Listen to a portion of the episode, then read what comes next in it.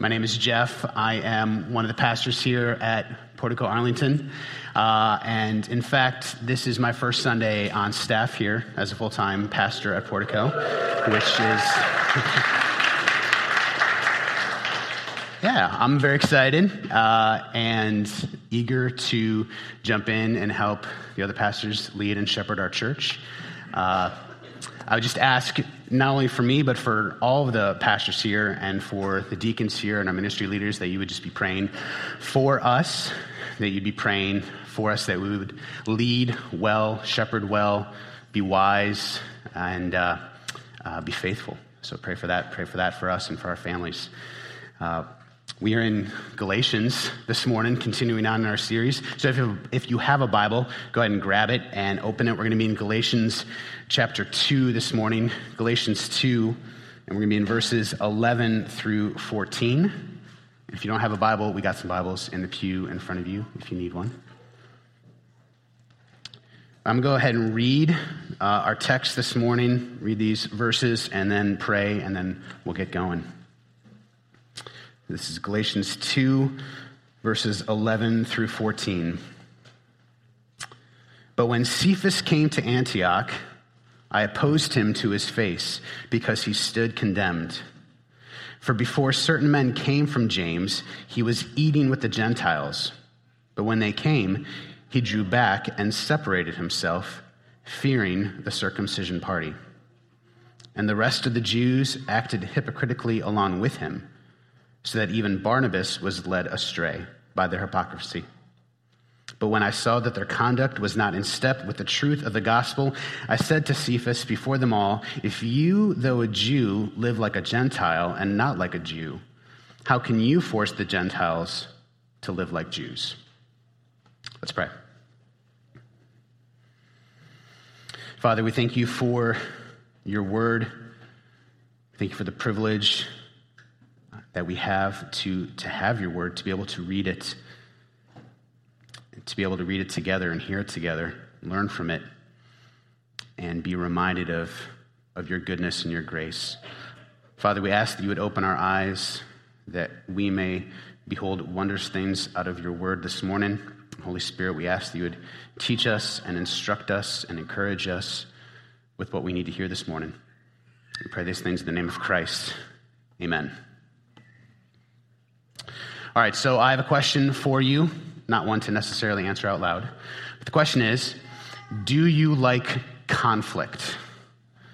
Do you like conflict? I would imagine there are some in this room who, who might enjoy conflict. Maybe enjoys a little strong. I might be a little strong. Maybe you don't shy away from conflict, okay? You see the benefits of disagreement and arguing and debate can produce some good things out of that. There's, there's a negative side of that too. Uh, you may just enjoy being right and want to let other people know how right you are.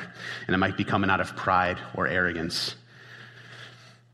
But on the more positive side, you may have a strong passion for truth, and you want to defend truth, and you want others to know truth, and you want others to live the right way. But I would guess that probably most of us many of us don't like conflict. We like to avoid conflict. It's unpleasant, it's uncomfortable. There are a couple of phrases, sort of in our cultural vernacular these days, that sort of illustrate our tendency to avoid conflict.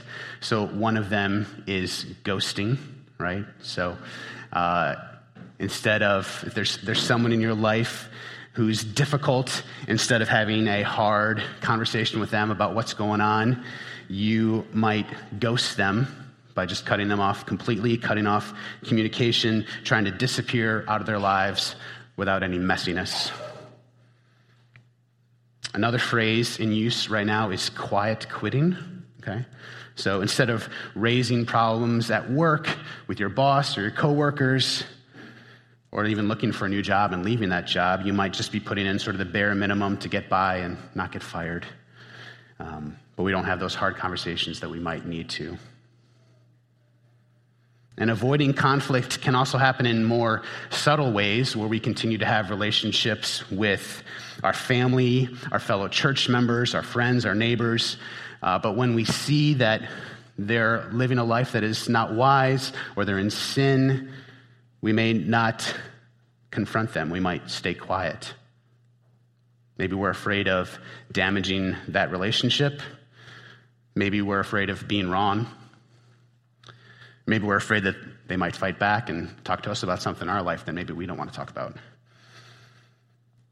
Uh, in our text this morning, what I read a minute ago, Paul shows us that conflict is necessary at times and can be a good thing, especially when the gospel is threatened and other people are being harmed. And we will see this morning that God gives us the grace we need to confront others when they are not walking in step with the gospel, and He gives us the grace we need to receive correction when we need to be corrected. He gives us grace to correct, and He gives us grace to be corrected. So let's go, let's go verse by verse here in our passage this morning so we can understand what's going on in this story and then consider some ways that it can apply to us today. So I'm going to read verse 11 again. But when Cephas came to Antioch, I opposed him to his face because he stood condemned. So, this first verse in our short passage is establishing the characters and the setting. We hear from, first of all, the Apostle Paul. He's narrating the story, he's the author of this letter, just like he is through the rest of the book of Galatians. And Paul is in the city of Antioch, which is in Syria, a country to the north of Jerusalem and the rest of Judea. And just a couple of notes about Antioch. We read about Antioch in Acts, and it's the first place where followers of Jesus are called Christians. We also learn there that Jewish believers were preaching the gospel to their to their to the Gentiles around them and seeing Gentile brothers and sisters come to know Christ. And so Antioch is the setting here. And we also meet Cephas, and Cephas is another name for the apostle Peter. Earlier in this chapter, from last week, we saw that uh, Peter and James and John, all of them apostles, are in uh, Jerusalem, and they're viewed as pillars or influential leaders in the early Christian church. So Peter is a really important figure, obviously, as an apostle, disciple of Christ in the early church. And he comes to Antioch, and during that visit, Paul tells us that he opposed Peter to his face he confronts Peter. There's conflict between these two apostles, between these two giants of the early Christian church. There's, there's conflict here. And as we read on, we'll see why. Verse 12 For before certain men came from James, he, Peter, was eating with the Gentiles. But when they came, he drew back and separated himself, fearing the circumcision party. So here we see that, that during his time in Antioch, he's visiting Antioch, Peter, who is Jewish, was eating with Gentiles. He was eating with non Jewish people. Now, this is notable for a couple of reasons. First, historically, Jews had avoided eating with or, or having friendships with people from other nations because Gentiles were viewed as, as considered unclean, sinful people, and thus the motivation was that the people of God should separate themselves from Gentiles in order to maintain purity and cleanliness. And second, the Jewish people had, for a long time, followed various dietary laws and food restrictions. And these were articulated in the Old Testament. A couple examples uh, Leviticus 11, Leviticus chapter 11, Deuteronomy chapter 14. There are lists of animals and fish and birds that the people of Israel were permitted to eat, allowed to eat, and then there were lists of animals that they were prohibited from eating. Some foods were clean, others were unclean. Now, Peter, as a Jewish person, would have followed these dietary laws throughout his life. Uh, we even read in Acts chapter 10 of how God appeared to Peter in a vision, and he laid out this sheet with all these animals and reptiles and birds on them. And he, he tells Peter, Go ahead, kill, eat, take. But Peter initially resists and says to God, I can't do that. I've, I've never eaten anything unclean in my life. And God replied to him and said, What I have made clean, do not call unclean. In that vision, God revealed to Peter that, and to the rest of us that the old covenant dietary laws did not need to be followed by the people of God. And even more than that, it meant that Gentiles who repented and believed the gospel were as welcome into the people of God as Jews who did the same. So, as a result of this vision, revelation from God, Jews and Gentiles freely eat together, fellowship together, belong to God's people, in God's family together. That wall of hostility that had previously existed had been knocked down by the atoning work of Jesus Christ. And so we see here in Galatians 2, verse 12, that Peter is enjoying this freedom. He's eating and fellowshipping and bringing friends with Gentiles there in Antioch. But something happens. Visitors from Jerusalem arrive, and when they arrive, Peter starts acting differently. He withdraws from his Gentile friends, he separates himself from them, he no longer eats with them. Why did he do this? Well, the text says that he was afraid. He was afraid. He was afraid of specifically what's referred to as the circumcision party, or another way of translating it is those of the circumcision. So, who are, who are these people, right? Well, we've likely seen them earlier in this chapter. Paul tells us that there were false teachers in Jerusalem who insisted that Titus, a Gentile, must be circumcised. They were requiring non Jews to be circumcised in order to be accepted as the people of God. But as Paul hammers home throughout the book of Galatians, this requirement was in direct contradiction to the gospel. The gospel says that faith alone in Christ alone is sufficient to be justified. So these opponents of the gospel, they not only believe that circumcision was necessary for salvation, but the text indicates here they also believe that adherence to Jewish dietary laws were required as well. And so perhaps fearing persecution from these people, Peter responds with hypocrisy. We don't have any indication here that Peter changed his mind or like his convictions changed about whether it was okay for him to eat with Gentiles. His beliefs hasn't changed. At least we have no reason to believe, but his behavior did. His actions changed. He's being hypocritical. And so in this moment, Peter is more concerned about pleasing other people than he is about pleasing God. He's more concerned about what other people think and how they may respond more than he's concerned about what he knows to be true. And Paul is going to call him out for this. Verse 13, continue on. And the rest of the Jews acted hypocritically along with him so that even Barnabas was led astray by their hypocrisy. When we sin, it doesn't just affect ourselves. We see that Peter's actions led other people astray. Mentioned earlier, Paul, uh, sorry, Peter was a revered and respected leader in the early Christian church, likely held with high regard among the believers there in Antioch, and so they see him acting one way and they follow his lead. They stopped eating with Gentiles, they separated themselves. Even Barnabas, Paul's missionary partner, acted hypocritically, just like Peter did. And that's probably not too surprising to us, is it? People look to their leaders for, for guidance and direction and how they are to act. And they're prone, followers, people who are being led, are prone to act in that way too. They model, they behave what's modeled for them.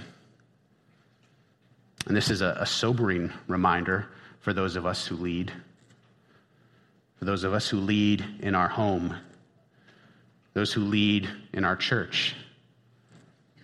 those who lead in our workplace. People are watching us, our kids are watching us. Our friends and neighbors are watching us. Our coworkers, our employees are watching us. We need to remember this because how we act can either benefit others and lead them or point them to righteousness and righteous living, or it can harm them and lead them to sinful living. Peter not only erred in leading these others away and leading them astray and tempting them to sin, uh, but he also threatened to harm his Gentile brothers and sisters with his actions. At best, these Gentiles were probably left confused. What's going on?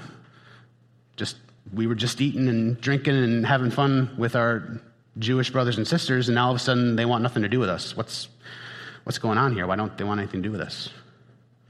At best, they're confused. At worst, they may have been tempted or convinced that, that they needed some human work, that they needed to follow these dietary laws in addition to faith in Christ to be saved. And they may have been tempted to follow another gospel, a false gospel, the one that Paul is taking this letter to fight against. And so finally, we see here how Paul confronts Peter over his hypocrisy. We come to verse 14. But when I saw that their conduct was not in step with the truth of the gospel, I said to Cephas before them all, If you, though a Jew, live like a Gentile and not like a Jew, how can you force the Gentiles to live like Jews? Here we see Paul fight for the truth of the gospel. Peter's sin was public. It had public consequences. It led others astray. And so Paul's rebuke was public, correcting the record, trying to get those in Antioch back on track with what the truth of the gospel was saying. Paul recognized that what Peter and the others were doing were inconsistent with the message of the gospel. In fact, their actions were a threat to the gospel. The gospel does not say, repent and believe and be circumcised. The gospel does not say, repent and believe and eat certain foods. The gospel says, repent and believe. Justification is by faith alone, in Christ alone. It is trust in what he has done for us, not what we have done. Nothing else. No human work, no ceremonial law, just faith. Faith in the Son of God who gave himself for us. And even that faith is a gift from God. We can't boast even in our faith. That's been given to us by God. All we can boast in is what God has done for us. All right, so we've seen what's going on in these verses. Hopefully, got some more understanding of this conflict, this confrontation. But why does this text matter for us today? How can we take a story about a conflict over Jewish dietary laws and apply it to our lives? I want to make four observations from the text that continue to apply for us today. Those are Christians. The first one is Christians sin.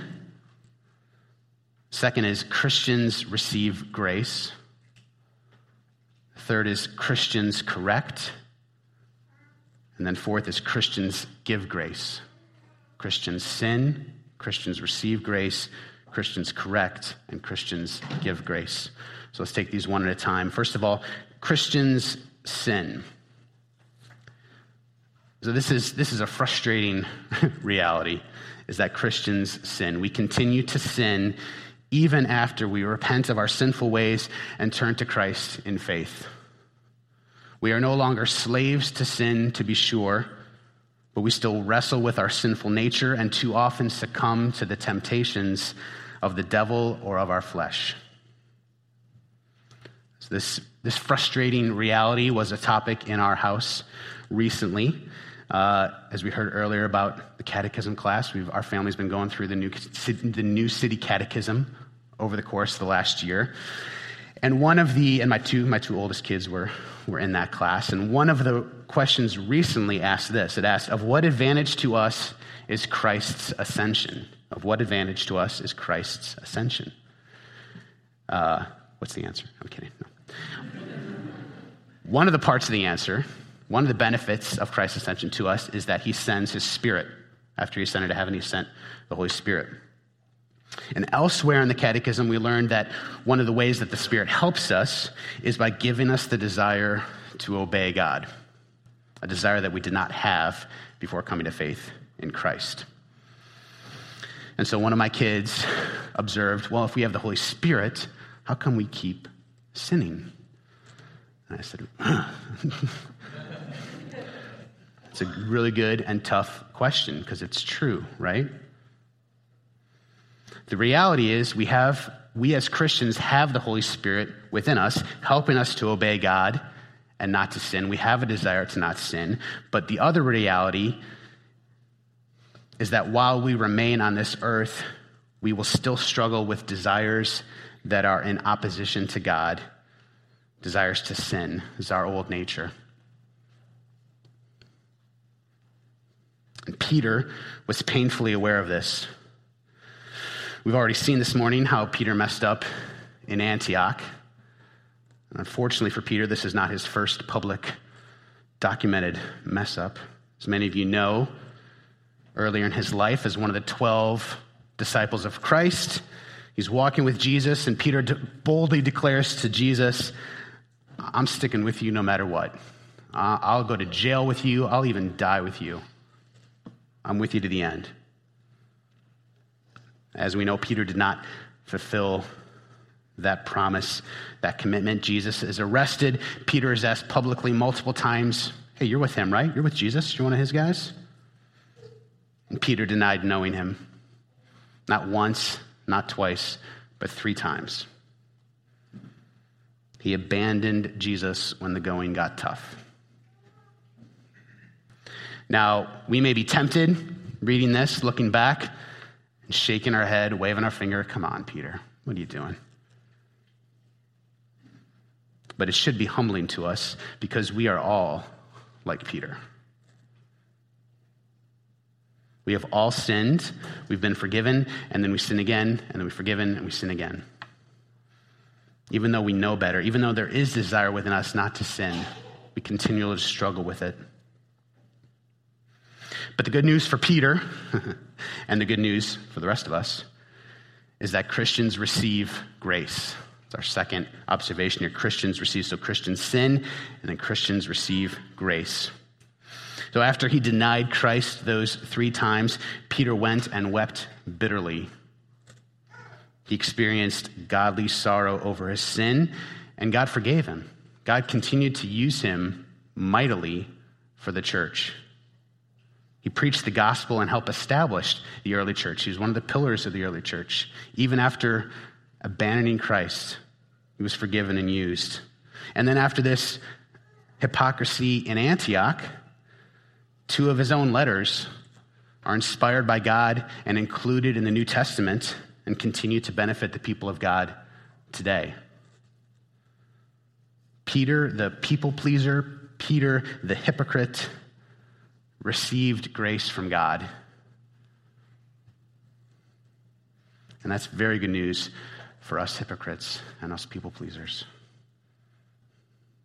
But it's also helpful to remember that the guy who confronted Peter also needed to receive grace, Paul. Paul called himself the chief of all sinners. This was a man who persecuted Christians. This was a man who put men and women into prison. He was violently hostile to God and his people. Yet God graciously intervened on the road to Damascus. He changed Paul's heart, was gracious to forgive him of his sin, and used him as well for the kingdom of God. Paul, the enemy, received grace. This is good news. It's good news for Peter, you know, those who are like Peter, and it's good news for us and those we know who have lived lives, lived lives of grave sinfulness, who have sinned much against God, who lived lives in opposition to God. And it's also good news for us who know people who are living that way today family, friends, who are who we think are so removed from God that we can't possibly see how they would come to know Christ.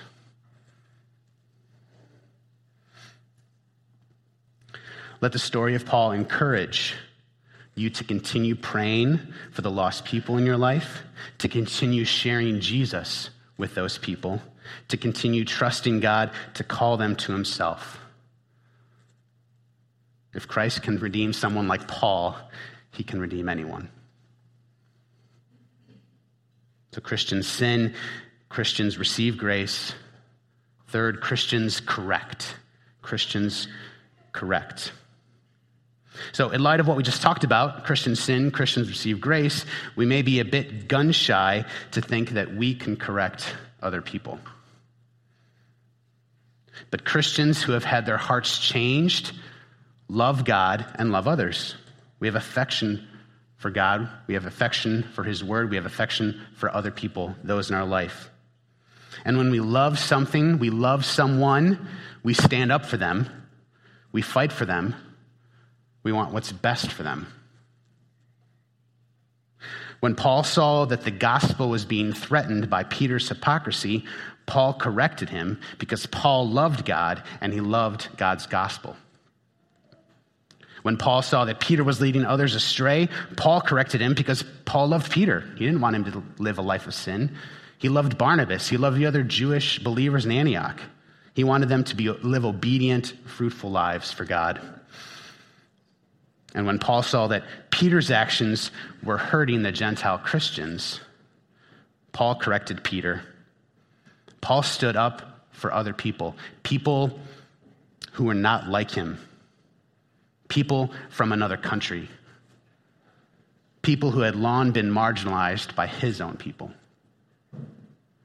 Paul went to bat for them by correcting Peter when done in love, correcting other people is both honoring to God and also helpful to the person we are correcting. If you're confronting actual sin in someone's life, you are helping them to see that sin, to repent of it, and to strive to put it to, get, put it to death and live a more holy life. What a good gift that is for them. It's paradoxical, but it is a good gift. It is not loving, it is not loving to let someone continue to sin and suffer the consequences. What is loving is to do the hard, uncomfortable work of confronting a brother or a sister with how their actions are dishonoring God, harming themselves, and harming others. But correction and conflict must be done correctly which brings us to our last point Christians give grace. Christians give grace. Paul had the courage and the boldness to go face to face with Peter when he saw what Peter was doing was wrong. By God's grace, we will have the same courage, the same boldness to do the same when necessary. But when doing so, we must make sure that we have correct facts and not act presumptuously or rashly. We need to ask questions, try to understand what's going on in that person's life. What are some of the situations? What the, what's the context of the situation? Before offering correction, we should do that work first. Absolutely. We may discover actually, hey, we were under a misunderstanding of what was going on here. No correction necessary. Keep my mouth shut. But once we do know that something is wrong, that someone that we know is in sin who needs correction, we must act. We must correct. We said to not correct is unloving, but we must be gracious when offering correction. We must not be heavy handed. We must be patient and gentle with one another. We need to remember that we too have been in need of much correction. We need to remember that we too have sinned much. And we need to remember that we too have been forgiven much. When we remember that we are just as guilty and just as needy as the person that we are going to confront, we will approach them with humility and mercy. It doesn't mean don't confront, it doesn't mean don't correct. We need to do that, we need to help each other out.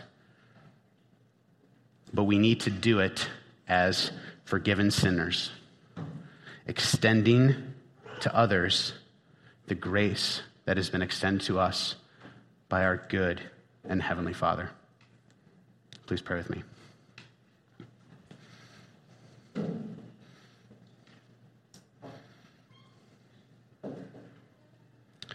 Father, we, uh, Father, you are the creator. You created us. You created us to honor you and obey you and glorify you. And we confess that, that we sin. We have sinned. We often sin. And Lord, we are, we ask you give us godly sorrow for that sin.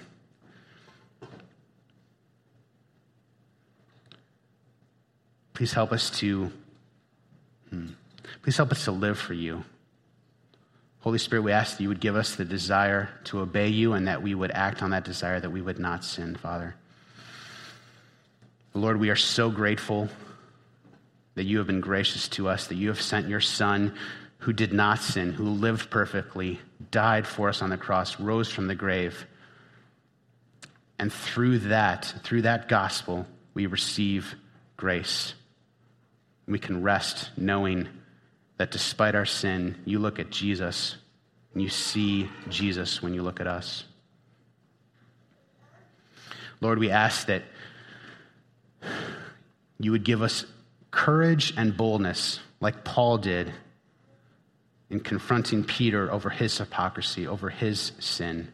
When we see other people, other brothers and sisters who are not living in step with the gospel, whose actions are harming themselves, harming others, dishonoring you, please give us the boldness, the courage to confront them. Help us not to shy away from hard, necessary conversations that we may need to have.